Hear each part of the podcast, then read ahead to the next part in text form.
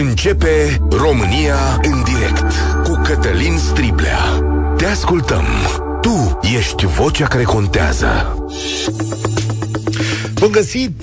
Bine ați venit la cea mai importantă dezbatere din România. Ieri vorbeam cu câțiva prieteni care mi-au spus că din 2024 le vine să renunțe la afaceri și poate să fie din nou angajați. Picătura care a umplut uh, paharul lor a fost sistemul e-factură. Pentru multe companii, evident, acesta nu funcționează. Facturile nu pot fi transmise, platforma cade, se dau sute de erori, dintre care una se numește, fiți atenți, eroare fatală. Sunt facturi înregistrate de 100 de ori, care apoi trebuie trebuie stornate, evident, și nici nu putea să fie altfel pentru un sistem care a fost anunțat nou pe 30 decembrie. S-a spus, e gata, băi, de mâine puteți să-l folosiți. În fine. Dar stați că nu e tot. Dacă ești transportator, ai afaceri de transport, bănuiesc că ești deja în stradă pentru că acciziile la carburanți cresc și anul acesta în două etape. Evident, e celebra corelare cu rata inflației, dar la care se calculează și TVA. Rezultatul este că anul ăsta o să ajungă și la scumpiri de 18 bani pe litru, numai de la stimatul stat român față de ce era. Transportatorii sunt atinși, evident, și de mărimea RCA și au și o sumedenie de alte revendicări. Sunt convins pe că o să ni le spuneți. Nu este tot. De anul acesta avem CASS pe concediu medical. Este o chestiune căreia nu-i înțeleg grațiunile, pentru că acest concediu medical are un principiu la bază și anume că e plasa ta de siguranță pentru zilele în care nu poți să muncești. Da? Cum să mai iei bani pe chestia asta dacă tu nu poți să muncești? Cum să-ți mai ia cineva bani? Că asta e plasa ta de siguranță. Să pune CASS și la bonurile de masă. Sigur, aici e o discuție, sunt niște nuanțe. Nu uitați că avem noi trepte de impozitare de anul trecut și că avem taxe pe cifra de afaceri pentru sumedenie de companii din România. Statul spune că multe măsuri sunt făcute pentru stoparea evaziunii fiscale, dar toate se sparg în capul oamenilor care muncesc – este din ce în ce mai greu să ții afacerea, este din ce în ce mai greu să te dezvolți și simt că o grămadă de oameni sunt în pragul abandonului muncii lor și a visurilor, că atunci când faci o afacere ai și vise. Așa se întâmplă. Guvernul vede ca singura sursă de finanțare munca oamenilor cinstiți și acestora le aplică taxe peste taxe ca să poată să financeze sectorul bugetar și de pensii care depășesc cheltuieli. Și nu uitați că în trei ani peste trei ani în România încep să iasă la pensie decreței, da? Și atunci va fi cea mai dură lovitură pentru societatea noastră. Ce o să faceți, stimați guvernanți, atunci? Tot pe noi o să ne ucideți?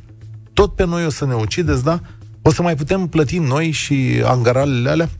Mă uitam la TVA-ul la zahăr, de exemplu. Înțeleg că vor să ne păzească de obezitate. Perfect de acord. Dar totuși, un corn s-a scumpit de la 4 lei la 6 lei. S-a mărit și TVA la casele de până în 120.000 de euro. Sunt convins că atunci când ești la început de drum, taman mărirea asta de TVA ai chef să o plătești. Să nu mă înțelegeți greșit. Cred că sistemul de taxe din România este pe alocuri ineficient și inechitabil. Dar în fiecare an se apasă în mod greșit pe cei care muncesc, nu pe cei care fură. Asta e problema mea și au protecție politică. Așa că rugămintea mea este oameni buni, lăsați-ne să trăim, oameni buni de la guvern. Oameni buni din România muncitoare, pe voi vă aștept să sunați să ne povestiți cum e acolo. 0372069599. Puteți să ne povestiți de la controle, la taxe, la facturi care nu pot fi înregistrate, la tot ce v-a pus statul român în cap anul ăsta. 0372069599. Ce ți-a mai pus statul român în cărcă în 2024? Cât de afectată este afacerea ta de noile măsuri? Ce înseamnă o acciză și mai mare la carburanți? Cum funcționează sistemul e-factură? Și îți mai vine mă la final să ții o afacere în țara asta. 0372069599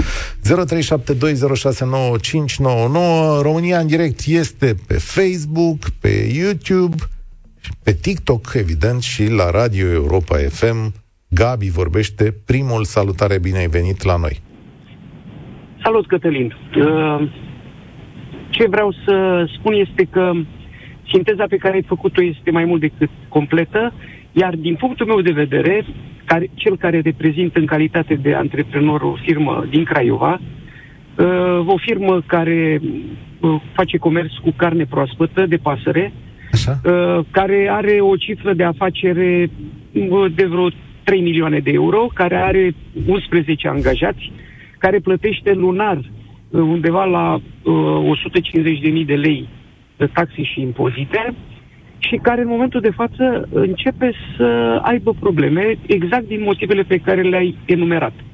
În primul rând, uh, m-aș referi la faptul că uh, s-a început cu, uh, ca să subliniez faptul că această carne pe care eu o comercializez, undeva la 100 de tone de carne pe lună, și încă o dată punctez faptul că este doar carne proaspătă, de o calitate deosebită, eu aduc din import, din Ungaria cu niște eforturi deosebite, pentru că trebuie să marfa care s-a abatorizat astăzi, mâine dimineață eu plec cu ea pe rețeaua din România și ajung din Craiova până la Buzău cu marfa respectivă.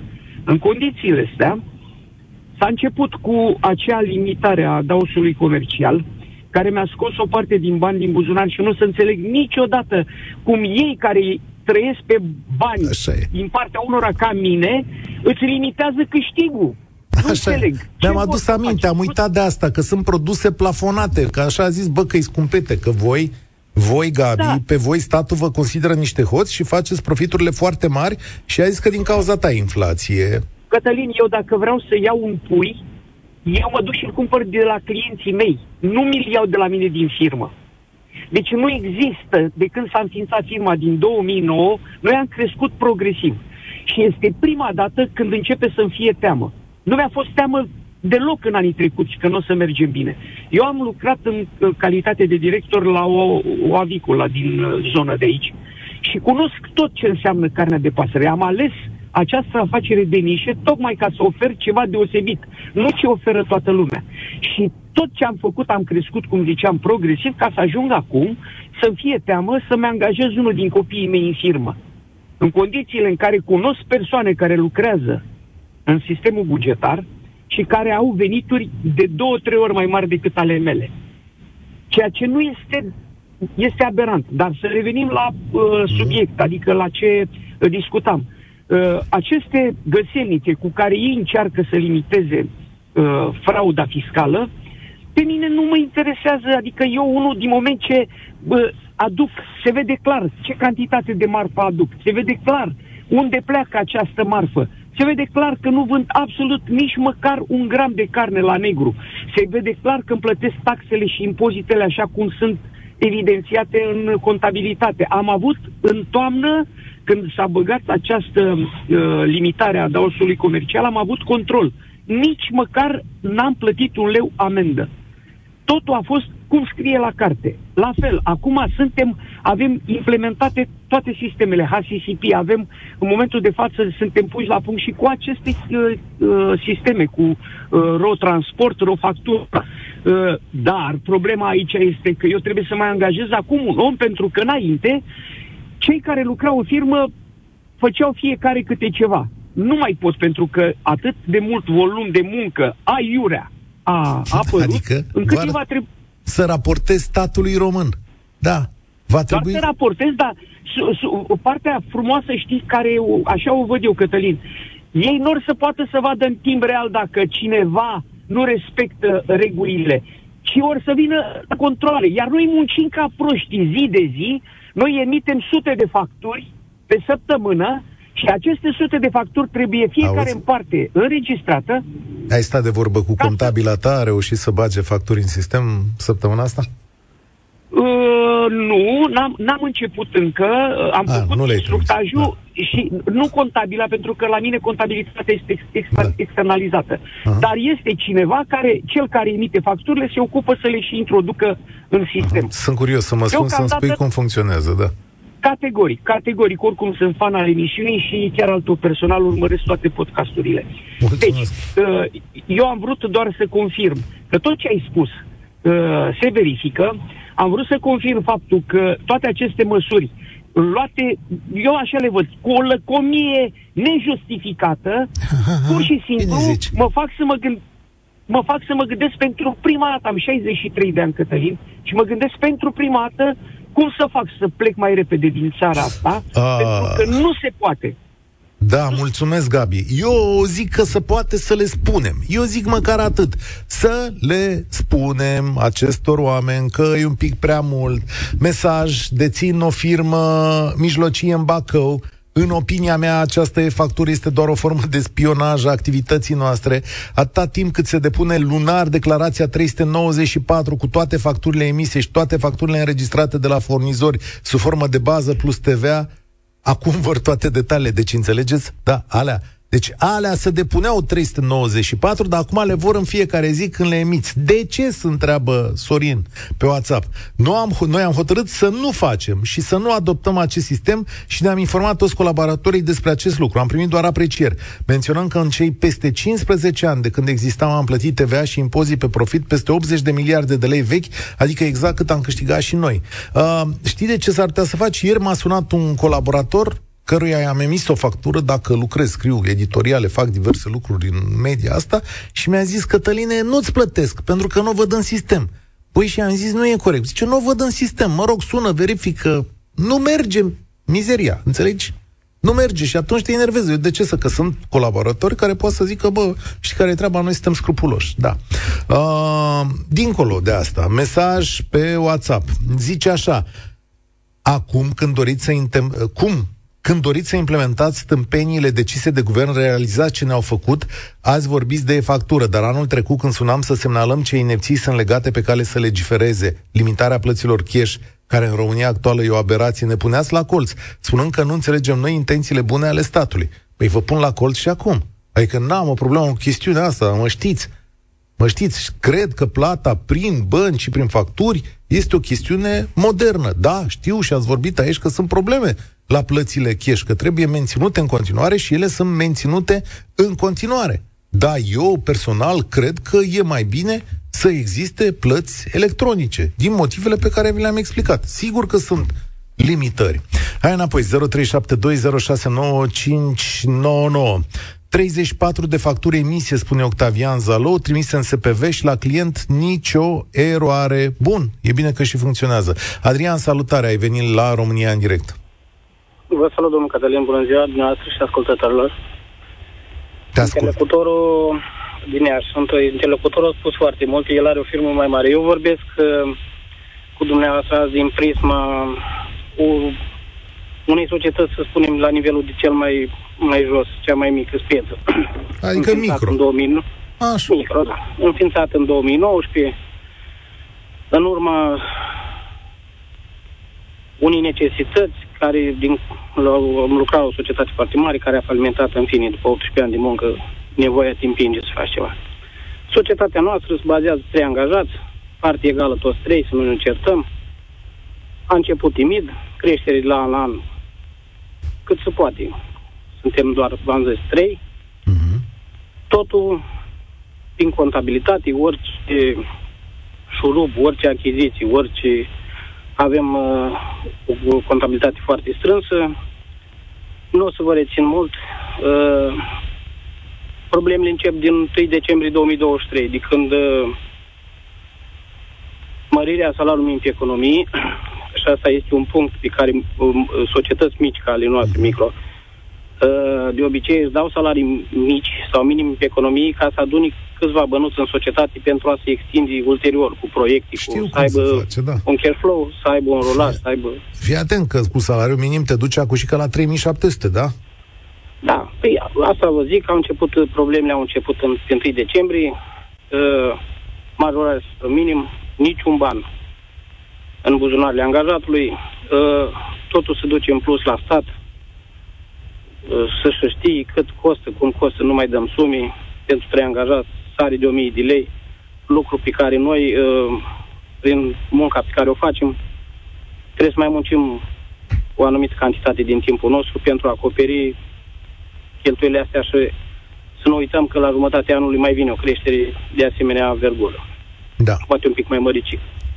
Asta ar fi una din probleme. Asta cu e-factura, vedeți ce se întâmplă, aveți foarte mare dreptate.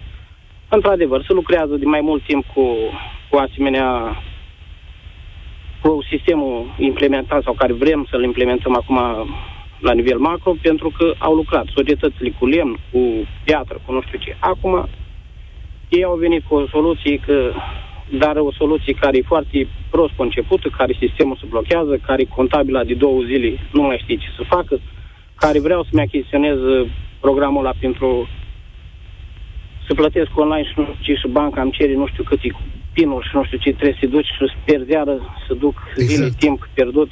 Exact. Bani, Nimeni nervi nu... și totul ce înseamnă și voi, cei trei patroni angajați, adică cei trei lucrători, cum vedeți voi 2024? Păi el, domnul Cătălin, cum să-l vedem? Îl vedem... Sunt două perspective. Ori punem un lacăt mare pe ușă, pentru că toate creșterile astea pe care statul ne le pune nouă în cărcă, să spunem așa, ele se vor reflecta în buzunarul clientului final. Nu văd așa mulți clienți final care să fie prea fericiți în anul în curs, pentru că nu am auzit să fi crescut economia așa mult în 2023 încât să fie ieșit la lumină și să suntem acum pe un trend. Suntem tot unii suntem. Suntem încă mai rău decât am fost. Uh, adică tu câștigi mai puțin decât în anii trecuți? Mai puțin, vă dați seama că mai puțin, pentru că clienții uh, scumpirile duc, uh, toate uh, birurile duc la scumpiri, scumpirile duc în buzunarul clientului final. Vă dați seama, e, e logică treaba și trenulețul care... Da. Ai dreptate. Nu fa- uh, o doamnă întâmplător al alter, o doamnă la vulcanizare contabilă, zice domnul Adrianu că am închis în decembrie 10 firme. Deci cam ăsta e trendul, cam ăsta trebuie să le spunem guvernanților.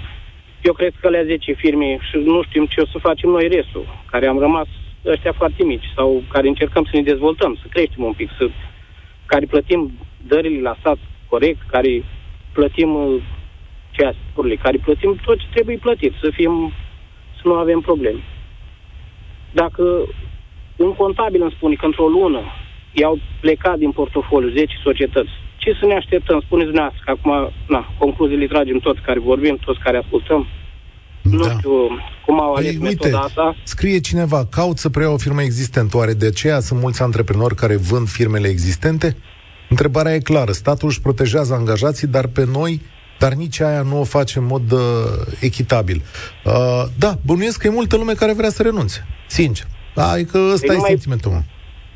Nu mai putem, adică volumul, volumul ar trebui să, să crească volumul nostru de muncă dublu, pe când el este același sau chiar mai mic, deoarece scumpirile duc la comenzi mai puțin. Da. Mulțumesc tare mult, Adrian. Oana scrie pe Facebook. Sunt expert contabil. Transmiterea e-facturii nu intră în sarcina contabilului, cel puțin dacă serviciul este externalizat. Contabilul nu își poate asuma transmiterea acestora pe semnătura lui electronică și nici nu poate sta la dispoziția clientului de fiecare dată când acesta facturează.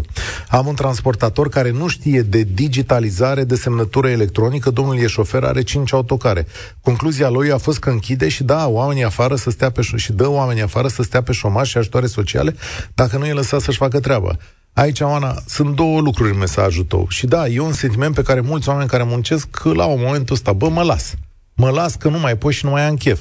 Cât despre transmiterea ei facturii care nu intră în sarcina ei contabilului, bănuiesc că aici oamenii pot ajunge la înțelegeri că dacă plătim mai mult, putem face chestiunea asta. Din moment ce ne depuneți declarațiile în fiecare an pe semnăturile voastre în contul firmei respective, bănuiesc că se poate face și treaba asta, nu? Adică nu e, nu e vreo dramă aici. Contra bani se poate face orice. Acum mă gândesc și la oamenii care au apelat la contabil și asta dacă știu că sunt mulți contabili care nu vor să transmită, să facă chestiunea asta. Uh, știi cum e? Unuia care muncește în alt domeniu și nu înțelege contabilitate deloc, e foarte greu să-i dai chestia asta acum. Da, să se ocupe de asta că îi mai creezi o problemă în plus. Ori când apelează la contabil, el vrea să scape de probleme, nu să aibă unele în plus. Marian, salutare, bine ai venit la România în direct. Ce lucrezi? Bună ziua! Sunt administrator de, de firmă, am o patiserie. În trecut uh, am fost uh, angajat în, uh, în vânzări. Am 8 ani de când sunt administrator unei, unei patiserii. Am început cu 3 angajați, în momentul de față am 8 angajați. O cifră de afaceri de 500.000 de, de euro pe an. Bravo, felicitări, ai muncit bine. Da, mulțumesc. Am crescut pas cu pas. Uh, sunt un om optimist, sunt naționalist, am 38 de ani. Într-adevăr, fiecare an a fost din ce în ce mai greu, cu bani mai puțin pentru angajatori. Și anul ăsta la fel va fi. Explică. Uh, toate, aceste, toate aceste măsuri ne călesc și ne, ne fac să devenim mai puternici. Din punctul meu de vedere, este greu pentru cei care vor să înceapă acum este aproape imposibil în momentul de față să începi un business și să începi să te dezvolți. pas cu pas, exact cum am făcut eu acum 8 ani de zile. Mm, ascultam la radio acum, uh, acum o săptămână. Problema mea este alta. Problema mea este cu autoritățile și cu controlele pe care le avem. Uh-huh. Ascultam la radio acum o săptămână, inspectorii antifraudă au în primele trei luni sau în primele patru luni un target de amenzi. O cifră, o directivă. Un target de amenzi, da. Eu, uh, există target de amenzi în mod oficial? Adică poate spune o lege, băi, nu știu, voi aici la antifraudă trebuie să dați 10 amenzi pe lună? Da, așa am auzit la radio, da. exact la postul dumneavoastră, ascultam. Da, e, păi, eu n-am, n-am prins asta noi spre știința mea și mi se pare ilogic ca să într-o instituție de control, dar poate așa o fi, poate ne sună cineva de la antifraudă să ne zică. Mi se pare ilogic ca într-o instituție de control să spui, bă, pe ăștia îi radem, fiți atenți, dacă nu veniți cu 100 de oameni, se cheamă că nu ne-am făcut treaba. Nu zic că nu este... se poate întâmpla, dar e contraproductiv. Este clar că trebuie, dar, dar trebuie susținut aparatul uh, bugetar de unde o susțin? Păi de unde? Din buzunarele noastre o susțin. Da. Deci greu tot pe noi cade. Noi care încercăm să ne dezvoltăm, noi care, încer- noi care suntem pilonii economiei. La urma urmei că avem 8 angajați, că avem 3 angajați, că avem 30 de angajați, noi ne plătim uh, dările la stat, suntem corecți față de stat, dar statul pune an de an, pune greutate și pune presiune pe noi. Ce controle? Nu, nu să... Câte controle ai avut anul ăsta?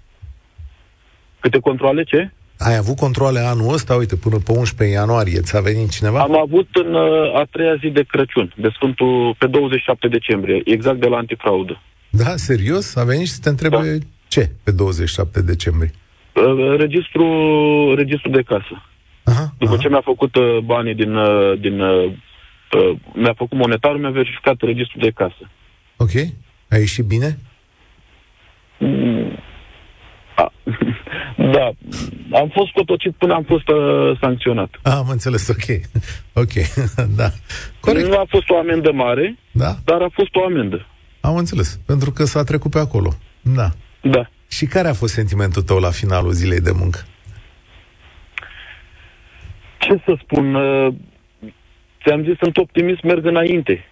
e bun. Sunt învățat cu greutățile. Altfel nu reușeam să mă dezvolt, nu reușeam să fiu puternic dacă nu, uh, dacă nu treceam prin aceste lucruri. Ăsta da. este punctul meu de vedere. Nu sunt de acord cu chestia să fac pasul înapoi, să închid. Am plecat de la trei angajați, am fost angajat, am plecat de la trei angajați, după care am devenit angajator. Și știu cum am crescut pas cu pas. Dacă mă întorc la trei angajați, tot nu o să-mi pară rău. Dar vreau să rămân în, uh, aici. Nu vreau să închid. Să închid, să plec ca și angajat. Să nu te lași, îți doresc. Mulțumesc tare mult, Angela, cu o firmă din 95, suntem doi asociați, 13 angajați. Ne gândim să închidem, să renunțăm, să financeze bugetul cu cine doresc. Pe lângă e-factură mai e și returo, funcționează cam la fel. Uh, dintre colaboratorii noștri deja nu au închis pe măsură ce se dezmeticesc că angajatorii vor renunța. Da, Ăsta e și sentimentul meu că e din ce în ce mai complicat. Uite, uh, vreau să facem un uh, experiment. Aș vrea să ne sune un tăi, ceva deputat, de la deputat sau senator sau politician de la PSD și PNL, care sunt la... Uh, uite, uite, acum deschidem liniile așa. Dacă ești deputat de la PSD și de la PNL, aș vrea să ne suni, dar special de la astea două, că sunteți la putere, să ne suni, să le explici oamenilor Cam care e logica guvernului vostru când lucrează cu mici companii, cu mici afaceri, cu... Pa, că sigur trebuie să fie unul pe frecvență. Pe cuvântul meu, aveți prioritate. Dacă sunați aici, doamna deputat, domnul deputat și ne spuneți, băi, uitați, noi am băgat sistemele astea pentru că noi am mărit, poate ne explica și pe aia cu CSSU pe concediu, deci mie îmi stă mintea în loc. Am mărit accizele la carburant, am mărit asta pentru că vreau să vă aud, uite, eu vă fac loc în emisiune, puteți vă faceți campanie electorală, puteți să faceți ce vreți voi. Să explicați toate lucrurile astea. Cred că e un Andrei acum la telefon. Salut, Andrei! Andrei. Salut, Adrian. A, nu, Andrei. Am An... rătăcit eu pe linia nouă? Bine, e un Adrian, ok. Da. Marcela, stai o secundă, să nu-mi ratezi deputații, Marcela, te rog frumos, deci să-mi cauți deputați prin telefoanele astea. Uh, spune-mi, Andrei. Am o firmă de prestări Adrian. servicii în construcții. Așa. Din 2005, cu care activez servicii în construcție, de proiectare, de dirigențe de șantier, pe lângă serviciul meu clasic de angajat. Ah. Sunt angajat inclusiv la firma mea, muncesc 12-14 ore pe zi, după program fac servicii de dirigenție, de proiectare. Control de la ANAF pe bază de TVA. Eu, firma mea, neplătitoare de TVA, niciodată. Cum?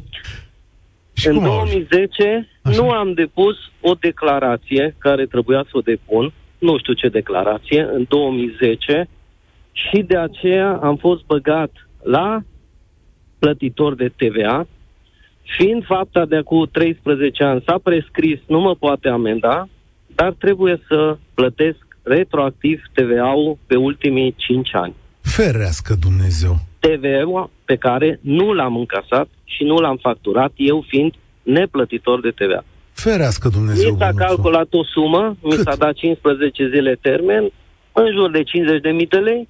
Nu am, n-am avut uh, o activitate foarte mare, fiind pe lângă serviciu. Da, am da. plătit suma în 15 Ai zile. plătit? Am plătit suma pentru că îmi blocau toate conturile. Și După ce am plătit suma, am primit o adresă în care mi s-a mai dat 30 de zile să plătesc penalități, dobând și do- penalități de nedeclarare de încă 65.000 de lei la cei 50.000 debit. Am fost chemat la finanțe, mi s-a râs în față de trei ori. M-am întrebat de ce sunt chemat, ca să vă spuneți părerea. Păi eu îmi spun părerea. Da, dar pe noi nu ne interesează. Asta este procedura de a fi chemat aici să vă spuneți punctul de vedere. De ce mă chemați? Pentru că așa este procedura. În fine, i-am spus, domnule, dacă acea sumă reprezintă TVA-ul meu pe 5 ani, eu pe acea sumă am plătit impozit pe profit și am plătit impozit pe venit. Vreau impozitul înapoi, pentru că nu pot plăti un impozit pe TVA. Nu ne interesează, mergeți în instanță. Nu ne... Clasicul răspuns, nu ne interesează, mergeți în instanță. M-am dus în instanță și după ce m-au dus în instanță, s-au apucat să le recalculeze. După recalculare, de fapt, au recunoscut că mi-au calculat cu, nu știu să vă spun, aproximativ 20.000 mai mult decât trebuia, sumă care îmi revine, dar statul nu dă bani înapoi și pe parcurs ce eu trebuie să plătesc taxe și impozite, îmi va fi dedusă acea sumă până în cei 20.000 de lei, dar eu nu primesc suma înapoi. Într-un final au renunțat și la penalități și la dobând și am rămas doar cu acea sumă dată înapoi. După ce m-am luptat aproape un an De- și m-am dus în instanță. Acum probabil mă aștept la alt tip de controle. Și mai ai de gând să muncești pe lângă serviciu? Nu. Uh, îmi termin contractele pe care le am, la multe dintre ele am renunțat și Așa trebuie dacă muncești în țara asta. Și aștept, nu știu, probabil voi lucra mai mult cu privați, cu, cu firme mai mici, niște contracte mai mici, nu știu, am învățat să-mi recalculez și eu profitul, să-mi recalculez și eu venitul, declaram tot uh, impozitul din 2005, o zi de întârziere nu aveam, uh, dar nu mi de sumă. Am plătit suma, mi-au luat și am lucrat pe 2 ani, nu asta este problema. Uh, eu activez pe județul Bihor, pe județul Arad. Eram panaf în satul mare de unde era firmă. Deci făceam 140 de kilometri ca să mi se râdă în față și mi să spună că sunt chemat pentru că așa este procedura. Da. Deci eram chemat să spun punctul de vedere și orice spuneam, Pare tare rău de pățania ta. Și eh, vreau să spun două lucruri aici. Odată că eu n-aș fi dat banii ăștia fără judecată, fără instanță. Și doi la mână, vreau să le transmit oamenilor de la fisc, că sunt și acolo oameni rezonabili și oameni de treabă. Domnule, când un om este într-o astfel de situație și vedeți munca, el nu este un potențial infractor și nu este un infractor. Stăți de vorbă cu acest om, încercați să înțelegeți în ce situație îl puneți pentru fiecare dintre noi. A venit cu vreau să 50 de spun mii că de lei. toți, toți banii erau uh, 90% din banii pe care eu i-am câștigat sunt făcuți pe lucrări de Te cred. proiecte europene. De construcții, de atragere de fonduri europene, de proiecte și așa. Nu am cumpărat marfă din piață să o vând într-un ABC, am adus bani și am făcut din fonduri europene. Tot ce am lucrat în ultimii 2 ani, 3 ani, mi-au fost luați. Mulțumesc, nu. mulțumesc tare mult. Asta, asta e concluzia, de fapt, acestor oameni. Și gândiți-vă la fiecare, dacă în momentul ăsta vă sună cineva și vă spune Păi ce aveți de plătit 10.000 de euro, veniți de acasă cu 10.000 de euro. Câți dintre noi au 10.000 de euro chiar muncind? Chiar muncind, adică zi de zi și ai o afacere. Câți dintre noi au 10.000 de euro cash să vină oameni să plătească, știți că aveați, ați făcut, ați de dați-i consultanță omului ăsta. Cea mai mare dezbatere publică din România. În direct la Europa FM cu Cătălin Striblea. L-am sunat noi pe analistul economic, profesorul Bogdan Glăvan. Bună ziua! Bună ziua! Domnule Glăvan, uh, o sumedenie de lucruri pe care le-am pus aici la 1 ianuarie 2024 și care vin așa ca o, uh, cum să spun, o piatră de moară pentru mediul privat mic, în primul rând. Uh, ai niște suplimentări de taxe, ai niște modificări de taxe, ai o scumpire prin accize la benzină și la carburanți, ai factura care încurcă pe o grămadă de lume, uneori funcționează, alteori nu funcționează, și voiam să vă întreb în primul rând asupra unei perspective contextualizante. Cum vedeți 2024 pentru afacerile mijlocii și mici din România? Of, uh, situația este deprimantă, uh, pentru că România, ca economie în dezvoltare, da? China însă își declară că este economie în dezvoltare. Deci România este o economie în dezvoltare trebuie să creeze uh, un climat propice pentru înflorirea tuturor afacerilor. Pentru că doar asta poate crea o clasă de mijloc și doar asta poate dezvolta întreaga societate. Da? Um, creșterea economică nu poate să vină și nu este sănătos dacă vine dintr-un sector sau din două, ci trebuie să cuprindă întreaga societate. Uh, și din păcate, a crește taxele și a-i trata pe uh, cei care vor să producă ceva, așa cum a fost tratat interlocutorul dumneavoastră de mai devreme, este o rețetă de sinucidere economică. Noi, în prezent, trăim cu acest anestezic al fondurilor europene și nu simțim uh, durerile astea și uh, real, realitatea dură pe care o traversăm. Nu o simțim, pentru că în România intră zeci de miliarde de lei anual și ne anesteziază chestia asta. Dar în momentul în care acești bani se vor termina at- și atunci va, va trebui să trăim pe picioarele noastre, care ne lipsesc. Ne lipsesc pentru că ele sunt rupte până aceste tratamente, până această desconsiderare a oamenilor care vor să deschidă o firmă sau au o firmă și produc, uh, ei trebuie să, lor trebuie să le fie prestate servicii de către stat. Nu trebuie să primească bice, trebuie să le fie prestate servicii, că statul trăiește din banii lor. Care este, care este măsura care pe dumneavoastră personal, Bogdan Glăvan, vă îngrijorează cel mai tare? Din astea de le avem acum, din ianuarie 2024. La ce să fim atenți? Sunt mai multe categorii de măsuri. Uh, vorbim, pe de-o parte, de inechitate. Pentru că dacă ai o mică întreprindere, dar din nefericire pentru tine ești medic sau ești IT, atunci ești din start vinovat și trebuie să plătești triplu impozit față de dacă ești inginer și ai o mică, mică întreprindere. Deci aceasta este dubla, dubla, dubla măsură pe care uh, guvernul uh, o combate arent în toate ieșirile publice, dar pe care de fapt o perpetuează. Uh, apoi, mergând la întreprinderile mari, unde uh, vedem că s-a instituit această impozit pe cifra de afaceri, care de fapt este un impozit pe pierdere, fiindcă poți să ai o companie care anul ăsta are pierdere. De ce? Pentru că investește și mai deschide șapte magazine. Și atunci anul ăsta are pierdere, urmând ca în anii următori să aibă un profit mare. Ei, nu, trebuie să plătească impozit și pe pierdere, ceva ce nu mai există în lume. Deci, a, e greu de spus de identificat o măsură care este uh, cea mai toxică. Ansamblul măsurilor aș spune de fapt invers.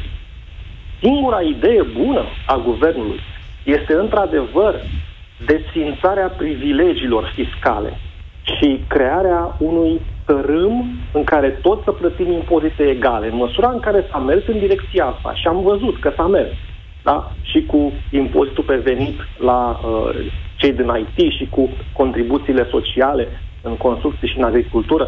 Deci în momentul în care, în măsura în care ele se desfințează astfel încât toți să fim egali în fața legii, ăsta este un lucru bun. Dar este un lucru secundar. Principalul obiectiv al politicii fiscale a guvernului a fost să strângă mai mulți bani la buget, deci să crească povara fiscală și asta este profund toxic. Bogdan Glăvan, am un lucru pe care vreau să mi-l explicați. Poate nu înțeleg eu bine, poate mă înșel, dar aș vrea ca opinia publică să știe. De anul acesta, cei care și iau concediu medical plătesc impozit de 10% pentru asigurările de sănătate. Adică avem un CASS pe concediu medical, ceea ce la un salariu, de exemplu, de 5.000 de lei brut, dacă ai concediu medical, Până acum luai 177 de lei pe zi, de acum înainte o să iei 160 de lei pe zi. Concediu medical este o asigurare pe care noi am plătit-o deja, în capul meu, ca să ne fie bine când ne este cel mai greu, să avem o sursă de finanțare când nu putem face nimic. Care este logica unui impozit pe banii mei veniți din asigurare? Vă întreb pe dumneavoastră, poate e ceva ce-mi scapă. Nu e, căutați degeaba o logică. Singura logică este cea pe care v-am spus-o mai devreme, anume foamea de bani la buget. Acest exemplu nu este unicul exemplu. În România se mai plătesc impozite la impozit. Și uh, aș da celebru exemplu cu pensia, pe care o câștigăm inclusiv din pilonul 2 de pensii, pensie niște contribuții pe care în mod obligatoriu uh, le, le vărsăm, deci ne sunt uh, extrase, după care plătim iarăși impozit pe venit. Uh, în schimb, în schimb, nu plătim uh, contribuții de sănătate. Sunt pensionari care nu plătesc contribuții de sănătate, deși ei uh, sunt niște ființe, la fel ca noi toți, și au nevoie de tratamente medicale, dar nu plătesc. Deci sistemul fiscal în România este praf și pulbere în general. Este, este haos. Și ar fi trebuit, și asta este inclus în PNRR, ca guvernul să modernizeze sistemul fiscal. Dar vedem că acest lucru nu se întâmplă pentru că singurul obiectiv Uh, din, în, făcut în practică este doar să mărească dările, astfel încât să colecteze mai mult bani la buget. Ori chestia asta se va, se va sparge în capul nostru al tuturor și uh, ne, va da, ne va da înapoi. Aș și lua cu permisiunea dumneavoastră și exemplu cu, cu e-factura. Nu există în, în niciun domeniu al vieții ăsteia, nicio companie, nici eu ca profesor, nu pot să fac un experiment fără ca mai întâi să-l testez un pic. Nu pot să mă duc în fața studenților astăzi la examen și să zic am schimbat examenul. De acum încolo voi avea o altă formulă, fără ca ei să știe dinainte acest lucru. Uh, iar domnul ministru de finanțe Boloș este profesor. Un pariu că dânsul n-a făcut în viața lui așa ceva cu proprii lui studenți. Dar face cu întreaga societate. Experimentează pe viu pe noi o chestie care se numește e-factura ea trebuia testată astfel încât să nu asistăm la aceste chinuri, să nu asistăm la mii de antreprenori care se dau de ceasul morții că nu știu cum să încarce și să sperie că poate să le vină amendă și să le ia statul bani pe urmă. Nu trebuia să trecem prin chinurile astea. Astea sunt inutile. Da, dar ăsta e statul român. Mulțumesc tare mult, Bogdan Glăvan. Îl puteți urmări cu încredere și pe, și pe Facebook. Ascultați România în direct. Mesaj pe WhatsApp. Sunt antreprenor, am discutat cu contabilul despre factură. Îmi spune că dacă lucrez într-un program soft de contabilitate, da, sunt mai multe, trimiterea facturilor emise prin aceste programe presupune efectiv doar apăsarea unui buton. Statul român își bate joc de noi cu multe chestiuni, dar cu e-factura nu E loc de îmbunătățire, dar totuși e un pas înainte. Da, aveți dreptate, dar parțial, așa cum se întâmplă în foarte multe lucruri. Pentru unii oameni și pentru unele programe a funcționat, pentru altele și în special pentru sistemul creat de stat, nu a funcționat acest lucru. Și aici, iar statul român trebuia să ofere un sistem unitar de funcționare. Nu spun că nu a funcționat deloc. Spun că pentru unii a funcționat, pentru alții însă este chiar un chin. Uh, ia hai să-l salutăm pe Cristian, dacă mai e acolo. Și, Cristi, salut! Da, bună ziua. Salut, mulțumesc pentru uh, răbdare. Ia zi, da. cu ce te ocupi? Uh, eu am o firmă, sunt antreprenor. În primul rând uh, vreau să, mult, vreau să urez succes uh, tuturor antreprenorilor, transportatorilor și producătorilor de cereale, că vom avea nevoie în perioada următoare și cei care sunt pe stradă acum și încearcă să negocieze pentru transport și pentru producătorii de cereale, succes. Uh-huh. Uh, da, eu am știu. o firmă, fac Așa. un comerț, uh, am uh, și niște camioane, deci pot să vă zic și despre camioane dacă, dacă avem mai mult timp. Avem, dar spunem ce v-a scos în stradă pe voi, în primul rând, ca să înțeleg. În primul rând, uh, pe noi în stradă ne-au scos uh, accizele pe motorină, am avut accize pe autostrăzi, nu avem autostrăzi, avem asigurări foarte mari, uh, la transport uh, de mărfuri niciodată nu am avut fonduri europene, niciodată nu ni s-a dat nicio subvenție și s-au adunat foarte multe. La un moment dat muncim uh, mai mult să plătim șoferii și mai puțin pentru noi. Vreau să vorbim și despre factura da, știi ce facem? Vorbim despre da. factură, da. sunt curios cum funcționează la tine, pentru că da. toate, toate, toate astea se adună. Iau un minut da. de publicitate chiar acum și mă întorc, după cum știți, România în direct e mai lungă de sezonul acesta, așa, stăm până pe la 14-20 și ceva și vorbim cu toată lumea care ne-a sunat la 0372069599. România în direct. Cătălin Striblea la Europa FM. Cristi, zim de factură. Da. Uh, Guvernul României, Ciolacu și domnul uh, Boloș au reușit să facă performanța reintroducerii sticului înapoi. Asta. Uh, băncile au renunțat la sticuri acum vreo 10 ani de zile, dar uh, se pare că Guvernul României a, a revenit la el și a mai reușit marea performanță să ne facă, după ora 4, când ne pleacă contabilele de la muncă sau angajații, să nu mai putem să facturăm. Pentru că mulți dintre colaboratorii noștri vor să fie factura urcată în SPV. Da. Eu n-am da. mai întâlnit așa ceva. Da, da. Și tu uh, trebuie să ai un om care, în momentul în care facturează, să o și trimită în SPV, ca să înțeleagă cine nu are treabă cu asta. Iar exact, dacă... Să... Te rog. Spuneți. Da. da, să și trimită în uh, SPV, da? Și uh, sistemul acesta uh, este total... Uh, adică eu cu colaboratorii mei de vreo trei luni de zile nu mai despre asta vorbim, nu mai vorbim de dezvoltare, nu mai vorbim de investiții, nu mai vorbim de absolut nimic. Vorbim doar despre factura și despre impozitele care au fost băgate și cum să facem să supraviețuim mai departe. Am, uh, când m-am dus să iau sticul la, la firmele la care se ocupă cu așa ceva, era revoluție. Era o revoluție. Statul român reușește să te umilească de fiecare dată când vrei să faci ceva, când vrei să plătești o amendă și când vrei să dezvolți, bineînțeles. Da, da. Mai ales când ajungi la ANAF cu vreo problemă. N-a fost an din viața mea, dacă mă gândesc acum, în care să nu suferim o traumă din asta. Dacă mi-aduc aminte, ții minte când a trebuit să ne ducem toți pe la primării cu nu știu ce formular special în care să punem uh, că nu avem firma în casă sau că avem firma în casă, că trebuia să facem o treabă de asta. Ții minte? Da. Când s-a dus da. toată România, era 2017, 2016, era guvernul Dragnea. Păi și ne-a luat milioane de oameni de ne-am dus la primărie, de stăteam ca proștii pe la cozi acolo să depunem nu știu da, ce... Să ne umilească. Așa, da. Asta știți să facă cel mai bine, să ne umilească. Să ne umilească. Acum, uh, norocul meu că am o firmă mai mare, fac un comerț, uh, comerțul ăsta am avut nevoie de niște investiții, am investit niște camioane ca să pot să supraviețuiesc. Așa? Uh, știu business-ul și cu camioane. Uh, când m-am dus la contabilitate de câteva zile, nu mai despre asta se discută, m-am dus și le la fete. Nu mă mai interesează de SPV-uri și de alea nu mă interesează, nu știu ce faceți, nu știu ce le învârtiți, dar SPV-ul trebuie să meargă. Adică nu mai, nu mai pot, efectiv, nu mai pot. Nu mai despre asta se discută. În anturajul meu de uh, colaboratori, nu mai despre asta se discută. Mm, nu știu cum, uh, cum va funcționa sistemul. Sincer, n-am urcat nicio factură în SPV.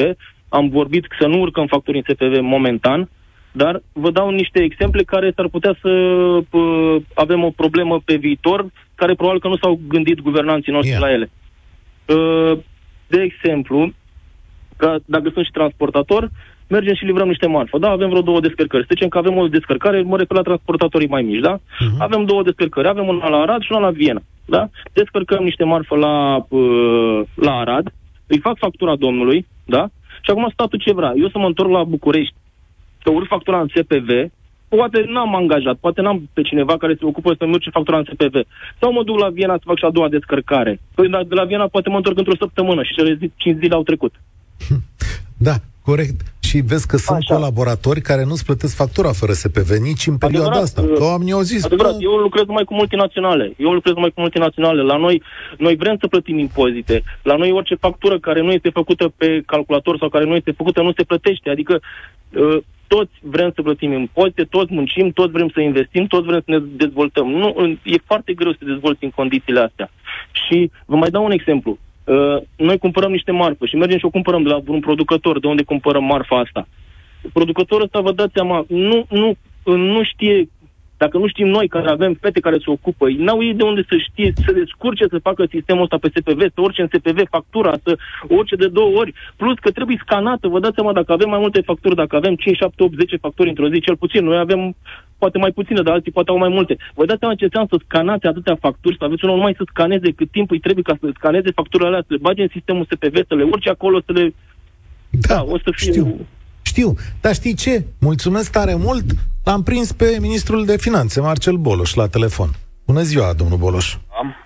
La, ați auzit? Ați fost în telefon? L-ați auzit pe... O parte din discuție am auzit-o, dar nu prea se potrivește cu funcționarea modulului e-factura, ce spune domnul, nu am reținut numele, uh, pentru că noi uh, discutăm uh, de această perioadă de șase luni până la 1 iulie, când uh, trebuie făcută raportarea în modulul e-factura, iar utilizarea directă a modulului este opțională.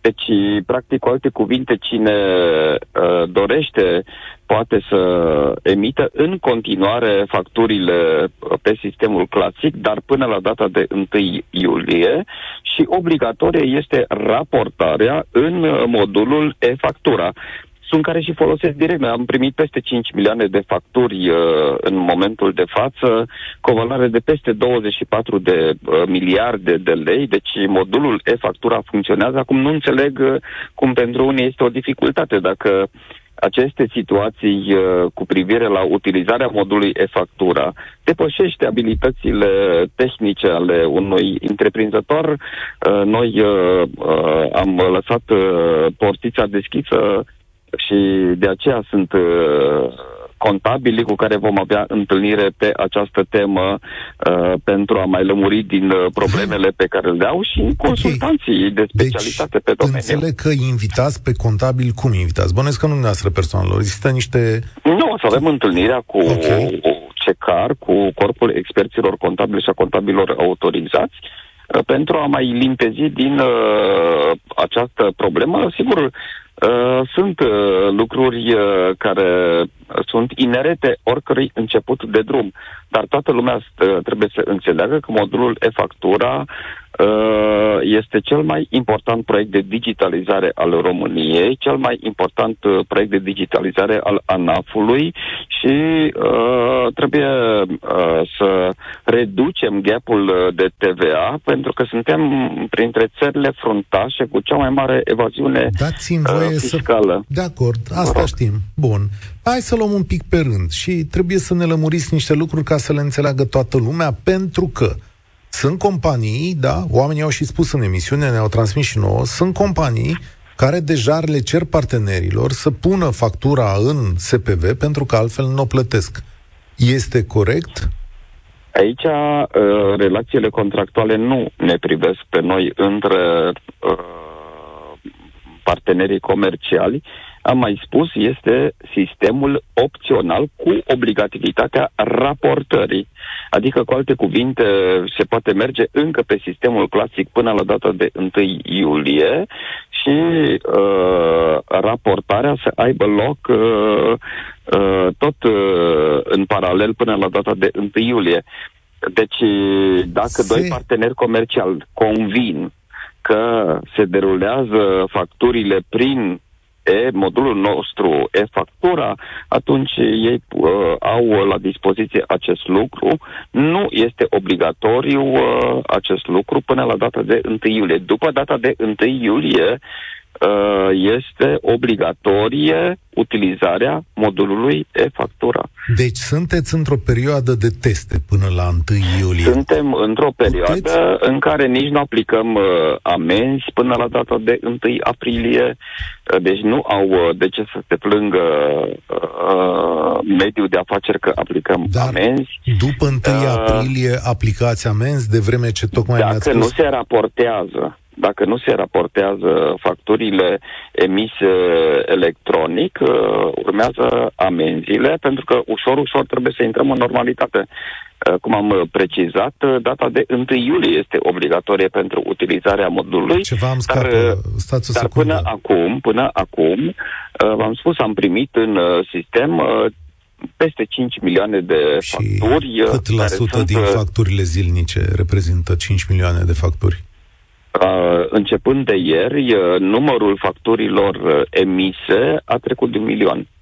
Da, și cam câte facturi se emit zilnic în România? Ca să am și o idee așa de... Deci, cât... începând de ieri, v-am spus, emit uh, numărul uh, facturilor emise a trecut de un milion Da, da, de facturi alea- pe zi. Alea nu sunt toate din România, nu? Adică un milion de facturi zilnice sunt, în Sunt, România. uh, sunt uh, facturi emise uh, de către emitenți de pe teritoriul României, nu emit uh, de pe teritoriul altui uh, uh, stat membru, decât dacă părțile convin între ele acest Și lucru. uh, dumneavoastră spuneți că la momentul ăsta e factură funcționează.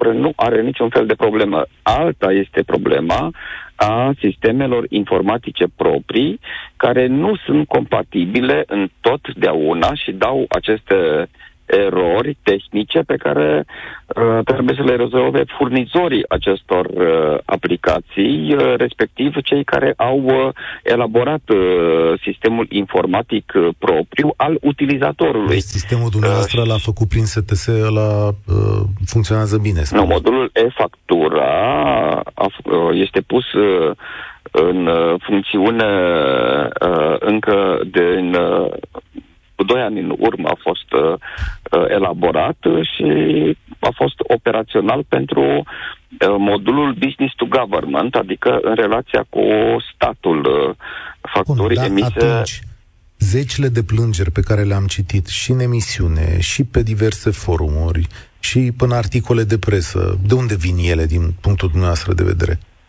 Sunt uh, în mare parte, am avut uh, dimineață o analiză tehnică Așa? pe problematica acestor sesizări. În mare parte vin ca urmare a aplicațiilor informatice proprii pe care le utilizează uh, și pe care le folosesc uh, utilizatorii uh, noștri și uh, noi avem uh, trei lucruri uh, pe care, l- l- să zicem, uh, sunt în uh, responsabilitatea noastră.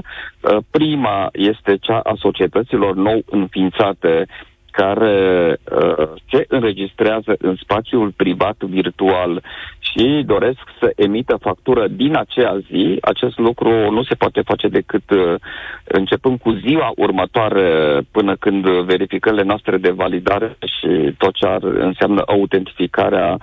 Uh, deci acest uh, lucru uh, uh, este posibil cum am precizat, uh, cu ziua următoare, apoi reînnoirea certificatului digital, uh, care de asemenea, odată actualizat uh, certificatul digital, recunoașterea în uh, SPV are loc cu ziua următoare și uh, Uh, sigur, emiterea repetată a facturilor, care colegii mei au termen până marți, astfel încât uh, cei care apasă tasta Enter de mai multe ori și n-au răbdare uh, cu modulul uh, nostru cu, cu sistemele informatice uh, proprii, uh, să le anuleze a doua uh, emitere de factură, dacă factura este aceeași cu cea Asta trimisă pentru că- inițial. Asta pentru că sunt facturi înregistrate și de 100 de ori în sistem din cauza asta. Sunt da? facturi înregistrate Pentru că de ele- 100 de ori, pentru că utilizatorul apasă de 100 de ori tasta Enter fără să aibă răbdarea necesară pentru ca să-i apară mesajul. Știți că nu vreau să Factura intru într-o- electronică a fost... Știți că nu vreau să intrăm într-o dezbatere de felul ăsta, cam cât de rapid ar trebui să fie în sistemul. Eu, eu Câtă mă răbdare... personal de acest subiect. Este cel mai important proiect de digitalizare pe care îl are uh, ANAF-ul și nu îl putem, uh, avem decât o cale de mers înainte. Dacă avem probleme, în, uh, la Ministerul Finanțelor este echipa tehnică, call center-ul funcționează, uh, ca, uh, help desk-ul care preia reclamații și sesizări. Pentru că uh... multă lume... Bun, o să sune la call center. Acolo aveți niște colegi drăguțe, asta pot să spun eu. Da, lămuriți-mă încă o dată că multă lume ne, ne scrie că nu înțelege cu 1 aprilie și 1 iulie. Deci, 1 da. aprilie este da. data de la care încolo neraportarea în uh, modulul e-factura a facturilor care au fost emise. Deci, practic, uh, nu-și da. respectă utilizatorul obligația de raportare se sancționează cu amendă. Și 1 iulie de, ce mai e? 1 iulie este data de la care este obligatorie utilizarea numai a modulului e-factura. Deci noi avem acum uh, și am tot repetat în spațiu public, sistemul opțional, adică se poate emite factura în continuare pe hârtie Mhm. Dar uh, în termen de 5 zile de la emitere, este obligatorie raportarea în modulul e-factura. Și atunci, Până... de la 1 iulie, nu mai ai voie să emiți hârtii, emiți doar electronice. Nu, nu, nu. Se emite electronic și sancțiunile sunt dure. Tot de la 1 uh, uh, iulie se va emite de contul de TVA precompletat, adică în spațiu privat uh, virtual uh, va apare de contul de TVA cu sumele precompletate. Nu mai este ca până acum că în decont uh, îți înregistrezi doar, uh, vorbesc de cei care se ocupau cu lucruri în uh, care nu sunt tocmai corecte față de fisc și am tot respectul pentru cei corecți și care își plătesc la zi dările, dar în decontul de TVA uh, vor fi precompletate sumele de către ANAF și contribuabilul va fi cel care își verifică acele sume. Uh, dacă avem diferențe mari unii față de ceilalți, va trebui să le justifice uh, și în felul acesta ușor, ușor uh, să disciplinăm Uh, mai ales uh, TVA-ul uh, este impozitul nostru pe consum cu valoarea cea mai mare încasată la bugetul de stat de peste 104 miliarde. Am avut okay. valoarea cu care am închis anul 2023 și 120 de miliarde este propus pentru anul 2024. Mulțumesc tare mult, sunt sigur că o să ne mai auzim, nu o să ne mai auzim, spor da. la treabă. Acum... Nu mai bine. Nu mai bine. Hai să verificăm gradul de enervare. Ministrul de Finanțe, Marcel Boloș, el a fost, uh, ați văzut, după domnul ministru funcționează, dar analizele continuă. Răzvan, Bogdan, sunteți acolo, hai să vorbim. Răzvan întâi, salut! Salut! Da, ai așteptat da. ceva că trebuia să lămurim chestiunea asta pentru Nici... stimații antreprenori din România. Deci, cum e? Dacă despre Nici o problemă. Eu uh, am o firmă, lucrez în IT și zilele astea, de fapt, tot sfârșitul lunii decembrie, toată lumea cu care lucrez m-a întrebat același lucru, cum facem, ce înseamnă și am constatat un lucru. Uh, există, din păcate, ceea ce eu personal numesc analfabetism digital. Adică nu toate persoanele care au o companie, au o firmă, au, au un business, știu cum se instalează o semnătură digitală, ce e aia un driver. Ce... Absolut. Dar așa funcționează o țară, să știi. Adică nu poți să-i învinovățești pe oameni. Ei fac afacerea știu, știu. de umflat da. neuri. În momentul în care le-ai spus că trebuie să pună un stick într-un calculator ca să-i scrie domnului Boloș la finanțe o factură, omul nebunește și zice, băi, eu fac pneuri, nu vreau să văd asta. Știu, dar din păcate trebuie să ne supunem legilor în vigoare. Și asta o spun din păcate, pentru că legea zice în felul următor, nu contează că tu nu știi care este legea. Ești obligat să o răspunzi, da, să da. o respecti.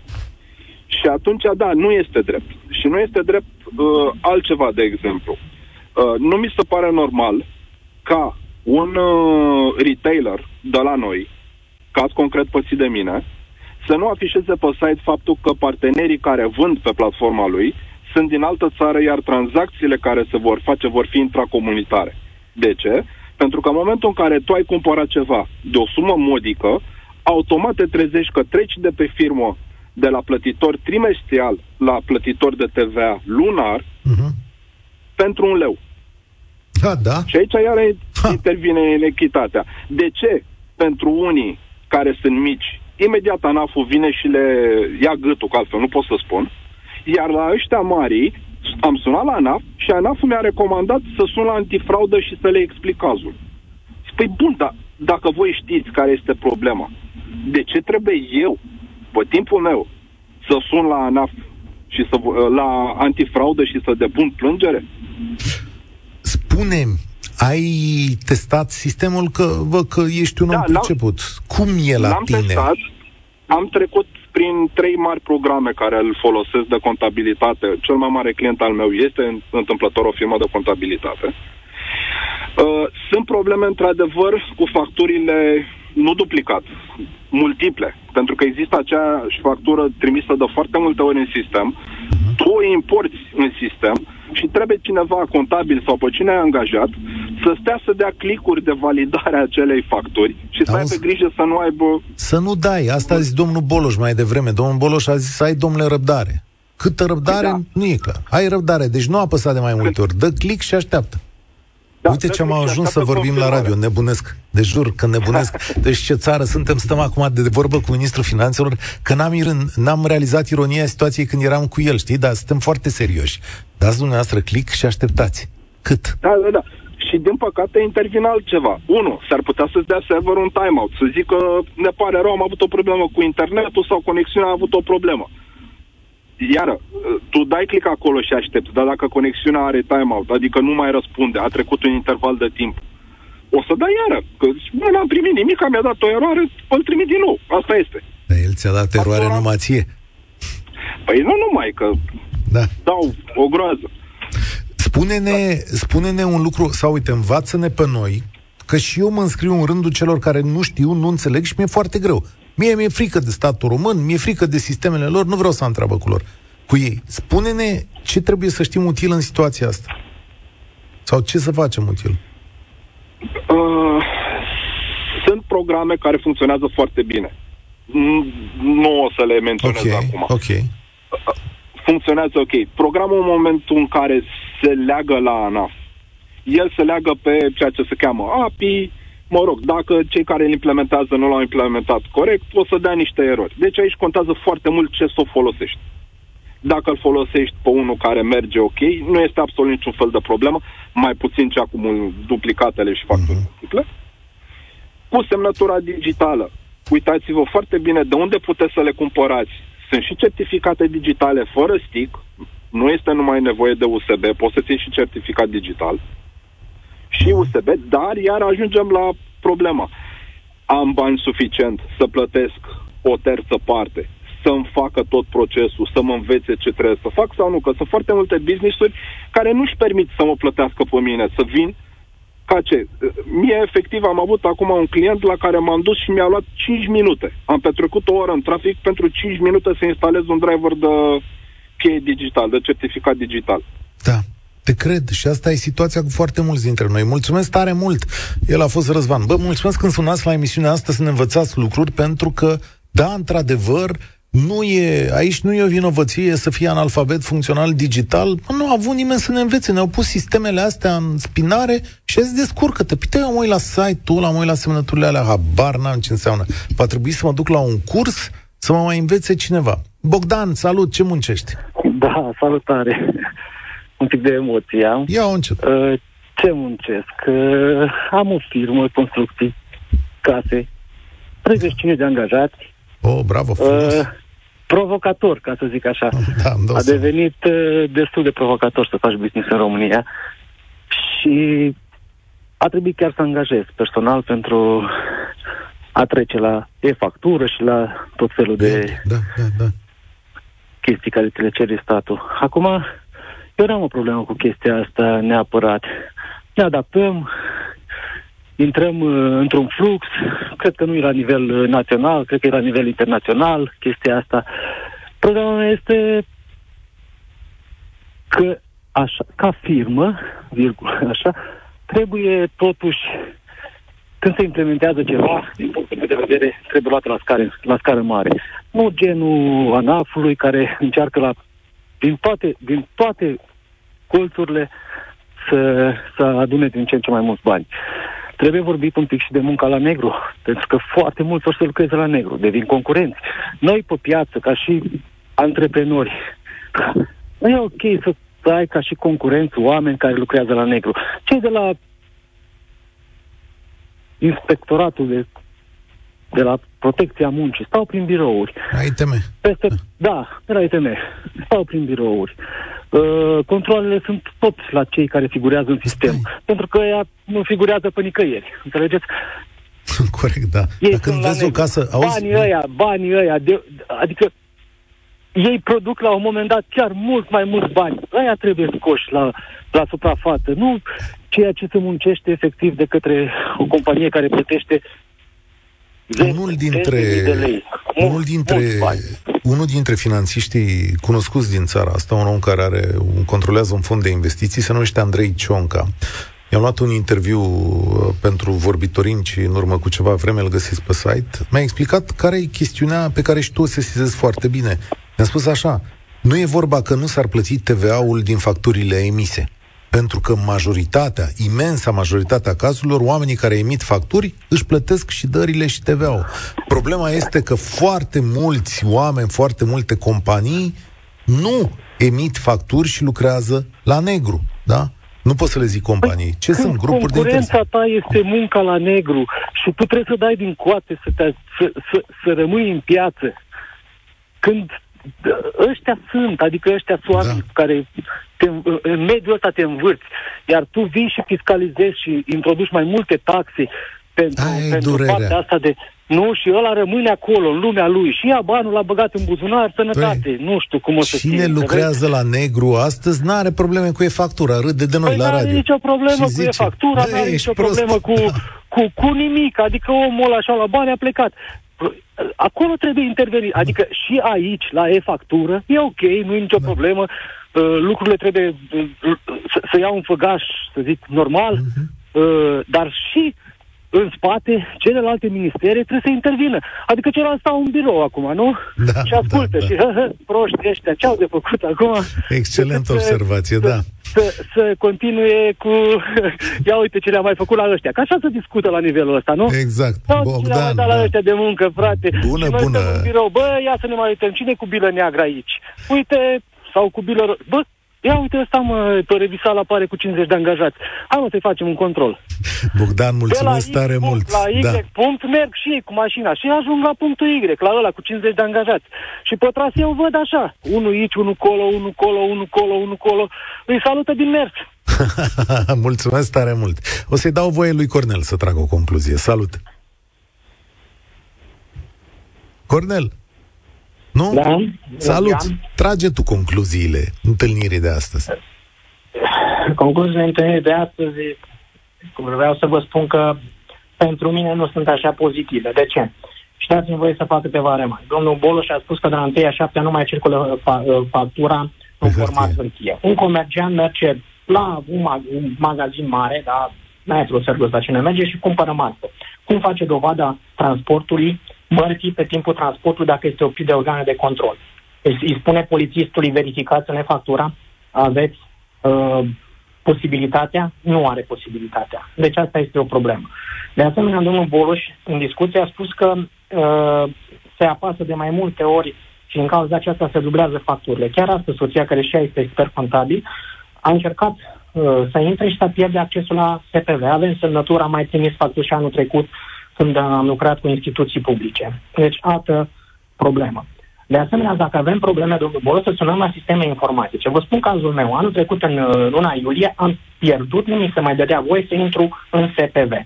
Trebuia să cer certificate de caziere fiscal, certificate de stare fiscală, nu puteam să le cer. M-am dus la ANAF, fetele au spus sigur, este o problemă pe server. Am sunat la servicii informatice, luni, a fost am stat o oră, da? în alte zile am stat o oră 30, o oră 40. Vreau să vă spun că nu s-a rezolvat problema până nu am făcut șase memorii scris la... A, nu memorii era problema. De... Mă, nu memoriu era problema. Problema era cine avea chef să facă treabă. Exact. Deci, mergem mai departe, tot pe partea aceasta, ca să vă spun. Acum toată lumea merge pe e-factura. Și ce o să facem de la 1 iulie? Trebuie noi, contabili, să stăm și să le spunem clienților, a pus respectivul factura, compania de telefonie sau nu știu cine, plătește sau nu plătește. S-a identificat problema, uh, într-adevăr, și eu am avut o clientă care a spus, puneți în factura, în e-factura, că nu vrea să ne plătească. Și dânsul a, a ieșit foarte elegant, domnul Boloș, spunând că este relație contractuală. Nu este relație contractuală. Legea nu este bine făcută. Mi se părea corect să se dea o perioadă de un an de testare în care cine dorește să transmită în e-factura să primească o bonificație din impozitul Uite, prevenit pe propriu, ca să stimuleze oamenii. Cornel, Ce s-a întâmplat aici, domnul Stidea? Ne-au pus pe noi să cumpărăm semnături electronice la fete, de exemplu, la angajatele mele, să ne pregătim sistemele informatice, dar ANAF nu este pregătit. Exact cum v-aș chema pe masă la ziua mea și vă spun, cumpări cadou de Cătălin de 500 de lei, dar eu nu sunt pregătit, mai țin de afară, încă o oră, că n-am pus masa încă. Corect, mulțumesc mult. Fii atent, Cornel. Fii atent că mi-a expirat timpul și ăsta lung. Dar facem așa. Păstrezi telefonul tău și pentru că ești om care e exact de sistem, mă întorc la dumneavoastră la tine și cu această convorbire când o vom relua. Și poate și colegii noștri de la știri au nevoie de o impresie de la locul faptei, ca să zic așa, să contrabalanceze ce zice domnul Boloș. Așadar, îți mulțumesc tare mult, vă mulțumesc tuturor, ne auzim și mâine la 1 și un sfert. Spor la treabă! Participă și tu, România în direct, de luni până vineri, de la ora 13 și 15.